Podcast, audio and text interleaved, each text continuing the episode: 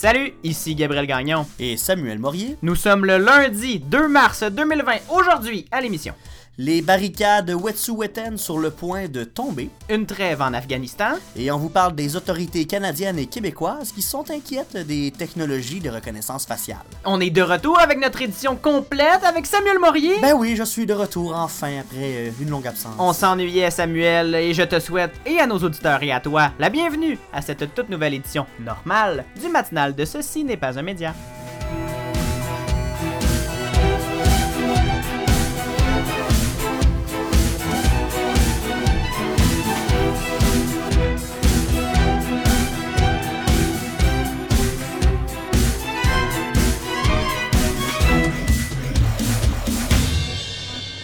Bonjour Samuel! Allô, allô? Comment vas-tu? Ben ça va bien, ça va bien, content d'être de retour. Moi aussi très content de te retrouver. Je me suis ennuyé de toi, moi tout seul dans mon studio à parler au micro. Mais t'as fait ça comme un chef. Hum, merci, c'est gentil. T'as, t'as- t'as relevé ce défi-là, euh, les petites euh, express, euh, j'ai bien aimé. Moi aussi, j'ai bien aimé faire ça, mais c'était, j'étais tout seul. C'était plat.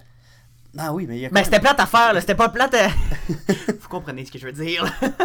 Mais non, mais je suis très content. J'ai pris une semaine de vacances euh, qui, qui n'en était pas vraiment une finalement. Ouais, non, t'étais Euh. plus euh, sur le bord de mourir euh, Ah, de l'influenza. euh, oui, oui. j'ai, je suis resté cloué à mon lit la majorité de la journée, je dois avouer. Gabriel, ça- moi qui pensais me reposer, ben je me suis reposé, Ouais. mais... euh, Forcé. Un repos forcé. Hmm. Ouais. Comment c'était ton expérience euh, au jeu de la communication? Ah là, Gabriel, euh, veux-tu vraiment en parler? Parce qu'on pourrait prendre la demi-heure pour en parler. On va juste prendre une minute ou deux, s'il te plaît. Euh, ben non, mais ça s'est très bien passé. Euh, Je suis très fier euh, de toute ma gang. On a très bien performé. Je pense que euh, on a tout donné le meilleur qu'on pouvait. Tous ceux que j'ai vus, parce qu'on voit pas tout le monde présenter leurs activités, leur, leur, euh, pas leurs activités, mais leurs, Leurs euh, épreuves. leurs épreuves, selon l'horaire, comment il est présenté, et selon l'épreuve aussi. Des fois, il y en a qui sont en studio, on peut pas y assister, etc. Mais je pense que tout le monde a donné du meilleur. On a tout fait nos, nos meilleures performances rendues euh, au jeu. Fait que je pense qu'on est vraiment, on peut être fier de ce qu'on a accompli. Euh, mais c'est une compétition, Gabriel, Mhm. et euh, ben, il y a des points, il y a des grilles euh, de, de points qui sont, euh, qui sont dans, la- dans le décor. Puis, malheureusement, ben, on, on a terminé cinquième au classement général, mais on est quand Mhm. même très fiers. On a deux médailles d'or, deux médailles de bronze, plusieurs belles euh, cinquièmes positions aussi dans les classements euh, des épreuves. Donc, on est, euh, on est vraiment content de ce qu'on a fait. La relève est là. Puis c'est ça, faut dire aussi que la majorité de notre délégation, c'était des nouveaux, euh, des, des, des gens qui n'avaient jamais vécu les jeux avant. Donc là, on a une belle relève. Là. Je pense que les gens ont tous su la piqûre. Ils vont revenir l'année prochaine. Puis watch out, Sherby. Là, ça s'en vient Sans fort. toi. Ah oui, non, ben oui. Ben là, il faut à un moment donné apprendre à, à laisser les choses aller. hein, euh, c'est le cycle de la vie. C'est l'histoire de la vie, comme dirait euh, Hmm. le roi lion. Ouais. On le salue. éternel. Bon, ben tant mieux, je suis content pour toi de, de cette expérience. Je pense que te connaissant aussi, euh, t'as t'as fait une très belle performance, mais bien sûr. Ah, j'ai euh, eu beaucoup, beaucoup de plaisir. Je pense que ça a été la meilleure performance qu'on a fait. Mais en même temps, hein, c'est une grille d'évaluation et malheureusement, il y avait certains points dans la grille d'évaluation que peut-être qu'on a euh, échappé. On n'a pas eu assez de points pour se classer, mais euh, malgré tout, je suis vraiment, vraiment content de ce qu'on a eu. On a eu de très bons commentaires aussi de la part euh, des juges. Donc, je pense que, somme toute, c'est une victoire. Ça veut pas dire parce que t'es pas en première place que tu Ben ne ferais pas un animateur radio. Voilà, voilà, Hmm, c'est voilà. ce qu'il faut se dire. Mais là, Gabriel, assez parlé des jeux, hein, Mhm. parce que, comme je l'ai dit, on pourrait passer la demi-heure au complet de parler Je- de ça, de ce qui s'est passé. Je sais qu'un certain Yannick Anctil va être très tanné d'en entendre parler. Mais on va plutôt parler euh, des euh, barricades, hein, parce que, bon, on en parle depuis un bon moment, Mhm. Gabriel, ça l'a paralysé complètement le, le- le réseau ferroviaire euh, au Québec. Il y a des barricades... Canada aussi. Au, Cana- au Canada, effectivement. Euh, les barricades au Wet'suwet'en en Colombie-Britannique qui bloquent les trains du CN dans la région, mais aussi il y a des manifestations en soutien au chef héréditaire qui bloquent toutes sortes de trains euh, un peu partout. Il y a eu beaucoup de mouvements au pays, des réactions, des réponses dans les derniers jours. Là, tu as décidé de nous faire un peu un, un- un survol là, Mhm. des derniers développements. Oui, parce que ce week-end, euh, juste, euh, je vole un punch un peu, mais ce week-end, il y a eu des derniers développements. Il y a eu euh, une rencontre euh, depuis vendredi dernier. Là, il y a des rencontres entre les chefs héréditaires Wet'suwet'en et des représentants du gouvernement fédéral. Et on serait, on aurait en, en main un accord de principe après trois jours environ de négociations. Mais tu l'as dit, c'est un dossier qui a fait beaucoup jaser. C'est un dossier très épineux euh, et ça touche beaucoup de parler de gouvernement qui, et ça cause beaucoup de tort à plusieurs acteurs économiques au Canada. Avant de parler des derniers développements, Samuel, on va faire un petit retour en arrière et une bonne vieille mise en contexte comme on sait le faire à l'émission. Ça veut dire qu'on sort la machine à voyager dans le temps. Oui! Yes! c'est exactement ce qu'on fait. Les manifestations ont pris de l'ampleur le 6 février dernier en Colombie-Britannique après une intervention de la Gendarmerie royale du Canada. Mais ça, ça date, euh, ça date pas d'hier, les, les, manifestations et les mécontentements. Ça date de plusieurs années. Il y a huit chefs euh, héréditaires de la nation Wet'suwet'en, des supporters et des militants écologistes qui s'opposent au projet de gazoduc Coastal GasLink, un tuyau qui doit passer par leur territoire. Le conflit s'est envenimé justement dernièrement quand la GRC est intervenue pour faire appliquer une injonction accordée aux promoteurs du projet pour avoir accès à l'endroit et commencer ses travaux. Les opposants bloquaient alors l'entrée la, GRC a donc démantelé leur campement et arrêté six personnes sur le territoire Wet'suwet'en. Les manifestations de soutien aux opposants ont donc pris de l'ampleur et plusieurs dizaines de personnes ont été arrêtées depuis. Plus largement, le traitement des peuples des Premières Nations est aussi dénoncé. Et pourquoi est-ce que les manifestants perturbent le, transport ferroviaire si c'est quelque chose qui... si c'est un dossier en fait qui touche la Colombie-Britannique? Et un gazoduc. oui, c'est ça. ça n'a pas rapport avec nous ici au Québec, le, non, gazoduc-là. exactement. Euh, Warner Naziel, un des chefs héréditaires Wet'suwet'en, aussi appelé Smogeljem, a expliqué à la presse que l'idée j'ouvre les guillemets, l'idée, je pense, pour beaucoup, c'est de paralyser le Canada. Donc, on veut vraiment mettre les projecteurs, braquer les projecteurs sur cet enjeu-là et s'assurer que le Canada au complet, d'un océan à l'autre, écoute les revendications de la nation Wet'suwet'en et que non que ce soit juste un dossier en Colombie-Britannique. C'est d'ailleurs assez impressionnant, Samuel, qu'une poignée de manifestants bloque presque totalement le transport par rail au pays en installant une barricade à Belleville, en Ontario.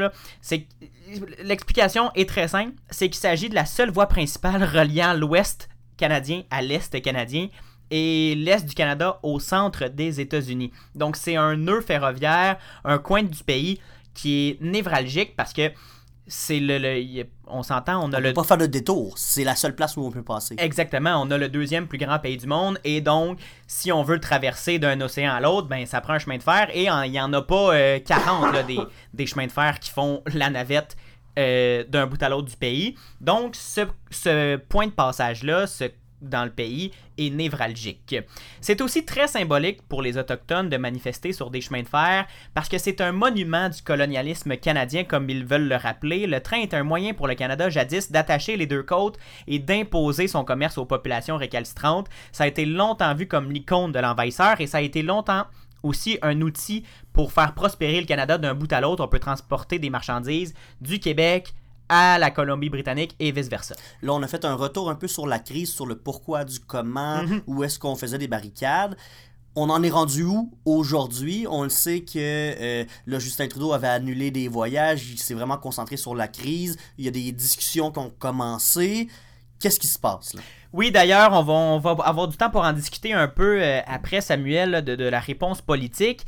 Mais oui, on entend beaucoup parler que la situation est préoccupante. C'est que de bloquer des chemins de fer au Canada, c'est assez pénalisant pour l'économie du pays au complet. Comme on l'a dit, comme je l'ai dit tout à l'heure, ben c'est un très très grand pays et le transport par rail est le moyen le plus efficace pour transporter des marchandises d'un océan à l'autre.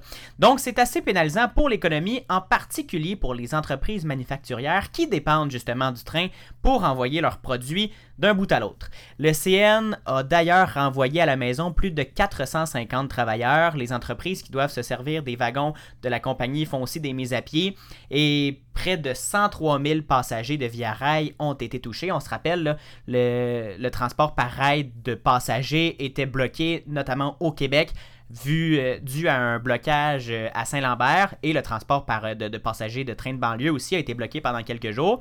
Et en Ontario aussi, c'était bloqué vu la situation près de Belleville. Mais là, Samuel, il y a de l'espoir, comme on l'a dit en début d'émission. Un accord de principe a été trouvé dimanche entre le gouvernement fédéral et la nation Wet'suwet'en.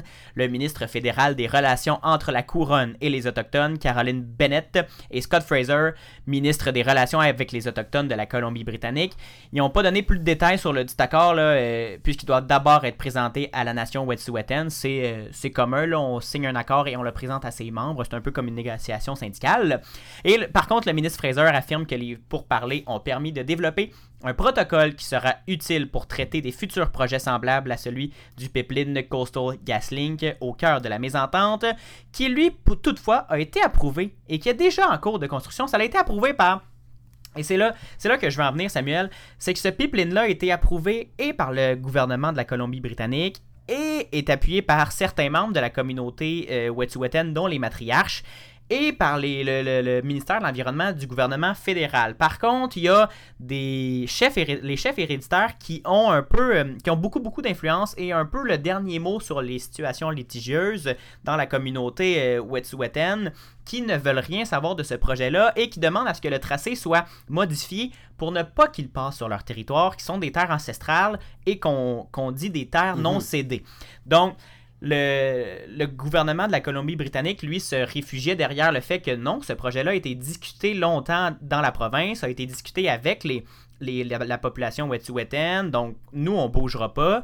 Et le gouvernement fédéral, qui est l'ultime répondant, comme tu l'expliquais avec la loi sur les Indiens, au, Canada pour parler avec les Autochtones, ben lui, il, voulait pas trop s'en mêler, il voulait pas trop euh, avoir à, gérer cette crise-là parce qu'il voulait pas revivre non plus la, crise d'Oka. Donc, on, a vu le gouvernement fédéral marcher longtemps, longtemps sur des œufs. On a vu le premier ministre Trudeau qui a été très, très lent à réagir. Est-ce que tu as senti, toi, que le gouvernement fédéral a a bien réagi ou agi euh, de façon euh, correcte. Parce qu'on entend souvent des commentateurs là, depuis le début de la crise qui disent euh, si ça avait été des étudiants, ça ferait longtemps qu'il y, aurait été, qu'il aurait eu une amende et qu'il aurait été jeté en prison s'il avait bloqué des chemins de fer. Mais c'est sûr que ça a été long, j'ai trouvé, avant d'avoir une réponse pour vrai, une réponse sérieuse. Je mhm. pense qu'au début, les... on avait plus l'intention l'intention ou le, vouloir de laisser les choses aller, voir comment ça allait se régler. Puis finalement, on s'est rendu compte que ben, sans intervention de la part des, des, paliers de gouvernement, ben, on n'allait pas pouvoir régler la crise. Ça a été long, ça a été un peu laborieux. On a essayé de, jeter ça dans le cours d'un peu tout le monde. Puis, euh, mais je pense que là, on est tous sur la même longueur d'onde. Il faut travailler en équipe pour essayer de régler cette situation-là. Oui, c'est vrai que euh, effectivement, il y a eu ces commentaires-là. Ça avait été une autre tranche de la population, peut-être qu'on aurait pu régler la situation plus rapidement. Il y aurait eu des amendes, on aurait fait débarquer la police plus rapidement. Euh, mais je pense que c'est vraiment la crise d'Oka qui, fait, qui, qui, revenait dans les mémoires en disant on veut pas revivre ce genre de crise-là. Là, il y a eu les rumeurs que peut-être que c'était les, manifestants étaient armés, etc. Même si finalement on Oui, le premier ministre Legault qui a dit que les, manifestants euh, qui faisaient des barricades à Kanawake étaient armés d'AK-47. Sur le terrain, on disait non.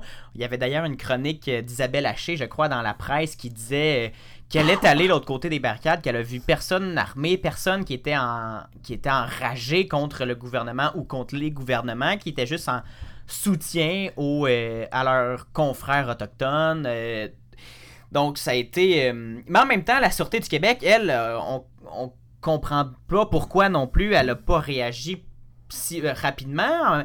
On sait qu'elle veut pas revivre la crise d'Oka. On sait qu'elle hésite encore aujourd'hui. Puis les peacekeepers ont été très clairs là, de, à Kanawake mm. que s'il y avait un autre corps policier qui venait sur leur territoire, ben, ça, ça ferait beaucoup, beaucoup de tort aux relations euh, Québec-Autochtone. Donc, la déclaration de François Legault était assez incendiaire. Et euh, de l'autre côté de la, de la, barricade, on disait, ben non, nous, il n'y a, a, personne qui est enragé, il n'y a personne qui veut tirer sur personne. C'est juste un, un, un démonstration de soutien puis de, de, de, solidarité envers, euh, envers ce, ce projet-là mm la nation Wet'suwet'en rendu là. Euh, mais c'est ça, c'est que là pour l'instant, on est un peu dans un espèce de cul-de-sac où il y a personne qui veut vraiment faire de concessions ou euh, décider d'y aller avec un, un, moyen un petit peu plus fort, plus dissuasif mhm. pour, pour mettre fin à cette crise-là. Je comprends qu'on veuille marcher sur des œufs. Mais euh, à un moment donné, il va falloir qu'on retrouve une solution pour continuer à faire passer ces trains-là. Parce que au Ça final. pénalise des millions de personnes. Exact. Et euh, d'ailleurs, là, si on a parlé un peu de la, de- des commentateurs ou des gens qui disaient, qui reprochaient à Justin Trudeau sa lenteur euh, dans la dans la, la- la réaction à, à cette crise-là. Au 16e jour, là, le- le- on, on compte ça maintenant en jour, jour 16 de la crise ferroviaire. Il y a le Globe and Mail qui publiait le 21 février euh, un article qui titrait que Justin Trudeau venait de faire le, un discours qui, qui, avait- qui était dû depuis des semaines. Donc, ça, ça a pris, selon le Globe and Mail, beaucoup, beaucoup trop de temps avant que le premier ministre euh, prenne la parole et dise c'est assez, on ne, on ne peut plus tolérer, euh, tolérer ces blocages. D'ailleurs, il y a eu, il y a eu quel- il y a une petite bourde aussi qui a fait sourire beaucoup d'observateurs quand des journalistes ont demandé au premier ministre Trudeau s'il allait envoyer l'armée pour euh, déloger les manifestants. Et Justin Trudeau il a dit euh, non, on- au Canada, on n'envoie pas l'armée contre la population. Ouh. Ça l'a fait sourciller Ben. certaines personnes. on comprendra. Avec le passé euh, qu'on connaît. de, du- de- de- du patriarche. Oui, en plus. Oui, effectivement. C'est un petit. Bon, la situation n'est- pas drôle, mais. Oui, le- la- ben c'est pas la même situation non, plus. là. Il y avait quand même dans le- si on une petite remise en contexte rapide là, il y avait quand même un, un ministre qui était mort. euh, Oui, c'est ça la différence. la différence, mais le- le- le- la comparaison était euh, bien d'être soulignée. Effectivement. Mais Samuel, on va tenir bien sûr euh, nos auditeurs au courant sur nos différentes plateformes du dénouement de cette entente. C'est une entente de principe. Est-ce que ça va être adopté? Est-ce que ça va être signé officiellement? Euh, on va tenir bien sûr tout le monde au courant. Bien sûr, visitez le ceci n'est pas un média.com et la page Facebook de ceci n'est pas un média pour plus de détails euh, éventuellement. On va faire une courte pause, Samuel, une pause radio de 2 minutes pour les auditeurs du CFAC 88.3.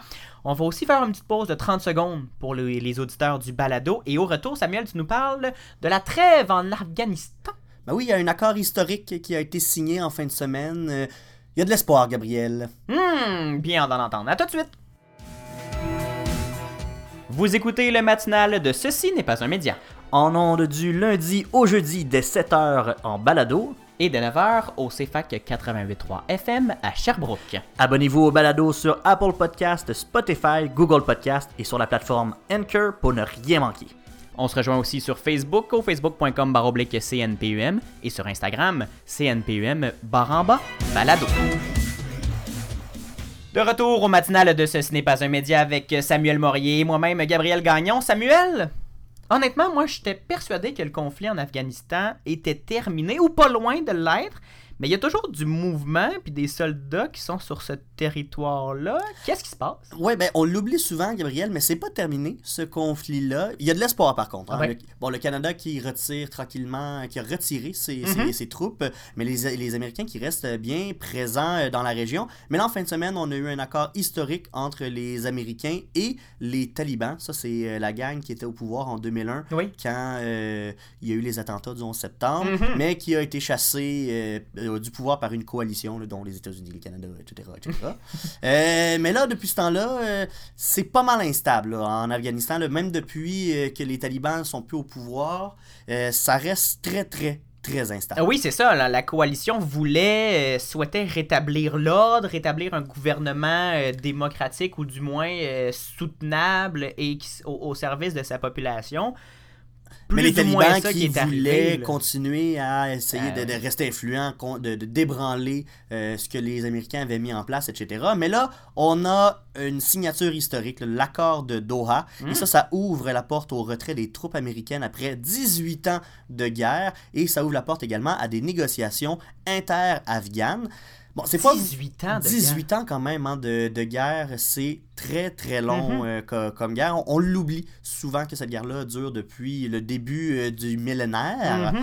Mais c'est pas vraiment un accord de paix, cette, euh, ce qu'on a signé, parce qu'en fait, le gouvernement afghan, afghan, ben, il fait pas partie de l'accord. Ah ben. C'est vraiment juste entre les Américains et les talibans.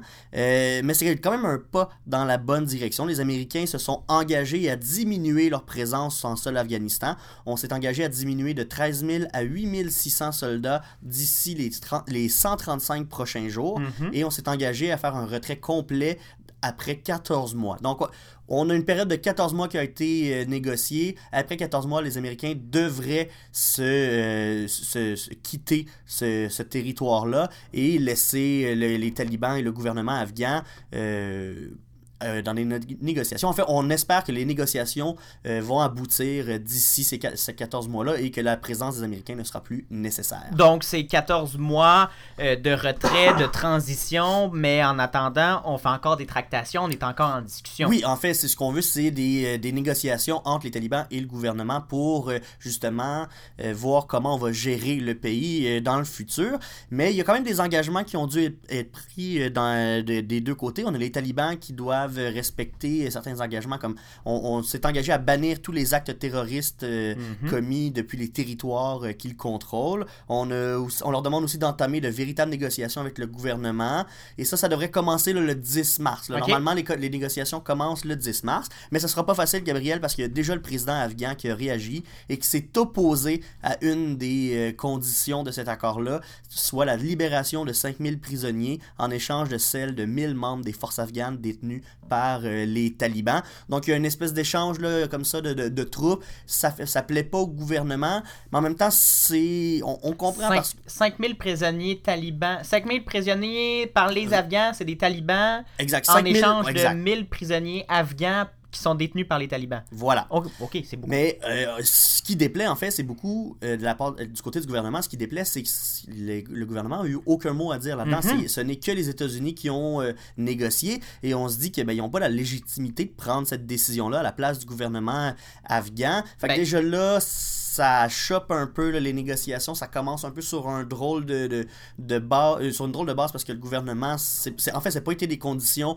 qui ont été choisies par le gouvernement? Ben, c'est ça que je. C'est le, le point que, que, je soul- que je voulais soulever au début. C'est juste entre les Américains et les talibans, mais sur le territoire afghan, les Américains n'ont pas juridiction en Afghanistan, même s'ils ont des soldats là-bas, euh, c'est pas, sont pas, ils, ont- ils font pas le gouvernement. Non, et puis on se base beaucoup sur la bonne foi de toutes les parties. Parce qu'en fait, là, euh, une des conditions qui avait été euh, émise par le président Trump lui-même, c'était euh, de cesser les violences et les, co- les combats qu'il y avait là. C'est pour ça qu'on avait repoussé d'ailleurs la signature de cet accord-là. Mhm. On a réussi à respecter un 7 jours de paix avant la signature de l'accord. Là, on veut continuer à garder cette paix-là, mais il n'y a pas de cessez-le-feu officiel, il n'y a pas d'accord de paix qui a été fait. Donc, c'est vraiment la bo- on se fie sur la bonne volonté de, de tous les partis pour arrêter les conflits. Et les États-Unis ont quand même euh, tenu à préciser que si jamais les engagements n'étaient pas respectés, on pouvait annuler cet, ac- cet accord-là et, Et renvoyer revenir des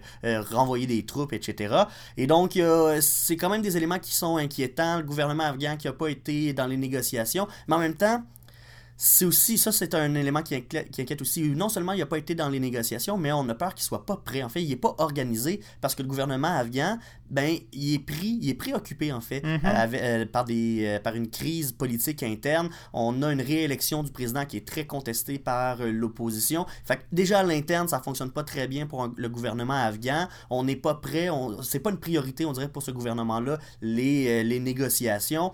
Fait qu'on a un peu peur que ça aboutisse à rien, mais c'est quand même historique cet accord-là. On a enfin une volonté de discussion et peut-être euh, de, de trouver la paix en fait dans cette région-là et d'avoir un État qui est beaucoup plus stable. Donc, ça serait peut-être pour ça aussi, de ce qu'on comprend, que les Américains ont. On décide de prendre le flambeau parce que le gouvernement avait pas, était pas capable de donner son 100% sur à cette situation-là. Mais en même temps, un gouvernement qui, euh, qui est en crise et qui est instable, ben, je pense aussi que c'est mieux, selon, euh, selon ce qu'on peut lire et observer de la situation, de- de- de- d'avoir des bases solides et un gouvernement stable avant de négocier avec euh, un, un ennemi, euh, si on veut. Donc, euh, ça explique pourquoi les Américains ont peut-être voulu euh, courir plus rapidement avec le bâton que euh, les Afghans. C'était aussi une promesse de Donald Trump. Donc, on, Mhm. se dit que peut-être que pour Donald Trump, on a voulu euh, faire ça, que ça va pouvoir donner des munitions supplémentaires pour sa réélection, etc.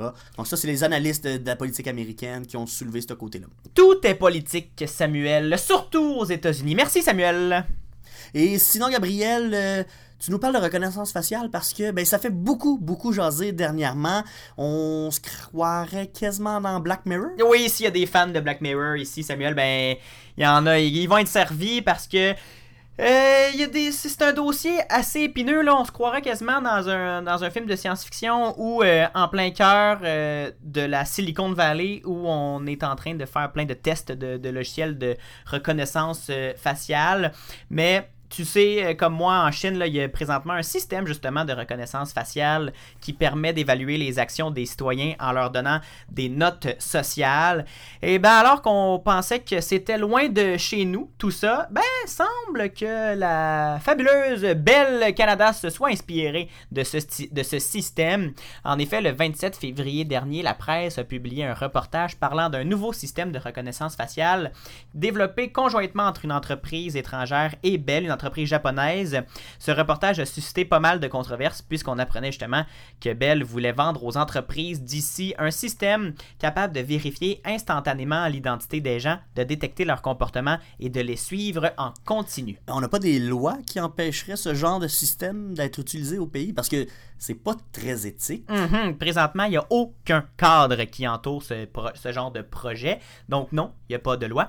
La députée libérale euh, du Québec, Marois Risky, comme euh, pas mal toute l'opposition en fait, s'est prononcée sur le projet en disant que présentement, c'est le Far West euh, qui n'a pas, euh, a aucun cadre fédéral ni provincial. C'est un peu épeurant pour notre vie privée. Si on, si on se promène dans la rue puis qu'on est capable de nous, euh, de nous surveiller, nous identifier si facilement que ça, Et que c'est pas des, des forces de l'ordre, que c'est des entreprises. c'est ça. C'est, là, c'est la vie privée qui est vraiment en jeu dans ce dossier-là. Mhm. Vraiment, et c'est surtout que même si à la base le projet était présenté comme un outil pouvant aider les entreprises privées à mieux évaluer les besoins de leurs clients en reconnaissant les VIP par exemple, ben l'algorithme qui évalue justement ces personnes-là est inconnu. Donc une personne va être évaluée sans aucun critère connu, juste le fait d'être reconnu publiquement dans la rue. La semaine dernière, les commissaires euh, à la protection de la vie privée du Canada ont fait, leur, ont fait état de leurs préoccupations croissantes quant à l'utilisation de la reconnaissance faciale et déclenché une enquête nationale sur l'une de ces technologies, Clearview AI, utilisée par des centaines de corps policiers dans le monde, dont certains Canadiens. D'après une note en petit caractère masquée par un petit signe plus euh, sur le site euh, de, de Bell, euh, Bell cherche de son côté à revendre l'outil de justement la société japonaise NEC, qui a entre autres mis au point un système appelé NeoFace dès 2002. Il serait employé justement aux Jeux olympiques de Tokyo l'été prochain et permet d'analyser des milliers des... Siri encore, et permet d'analyser des milliers de visages par minute pour faire de la surveillance ou du marketing selon le site web de NEC. L'outil promu par Bell détecte aussi les comportements suspects, surveille les individus, repère les gens inscrits sur une liste noire et envoie des alertes instantanées aux responsables de la sécurité. C'est d'ailleurs pour ça qu'on veut l'utiliser à Tokyo pendant les Jeux olympiques, parce que c'est des rassemblements immenses et on ne veut rien laisser au hasard. Les, indésirables pardon, peuvent ainsi se voir bloquer l'accès à un commerce ou à un guichet automatique, par exemple, pour éviter les vols et les pertes. Et là, c'est sûr que niveau sécurité publique, cet outil-là serait utilisé par les forces de, de l'ordre.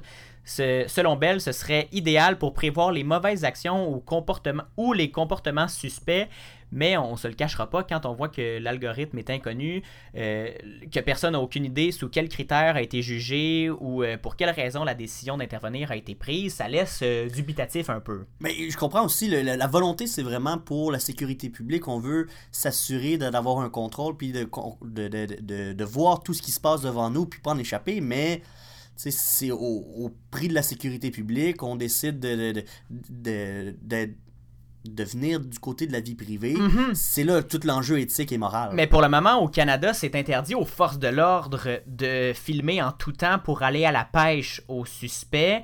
Par exemple, si un meurtre commis sur le territoire du- d'un service de police, ben, le, le service de police doit euh, avoir un mandat de perquisition pour aller perquisitionner les, les, les euh, caméras de sécurité d'un commerce, par exemple, et euh, analyser seulement des, des bouts précis pour voir s'il n'y aurait pas un suspect qui, serait de passage dans, le- coin.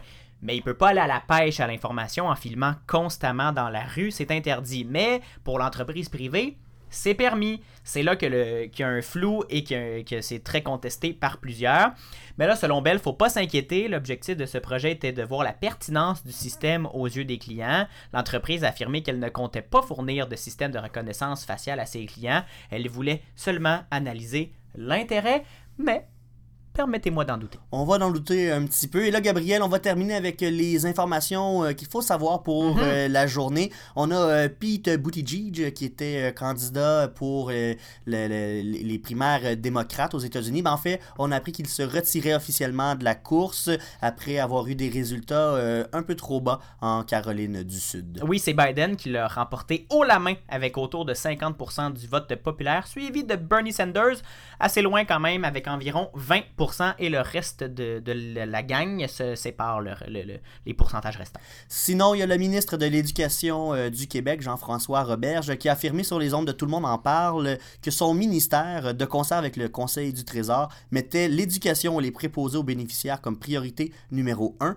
et que ces deux secteurs bénéficieraient d'un traitement préférentiel pour les négociations dans le secteur public. Oui, c'est le Conseil du Trésor là, qui fait cette affirmation-là. Le ministère de l'Éducation n'a pas vraiment rapport là, avec.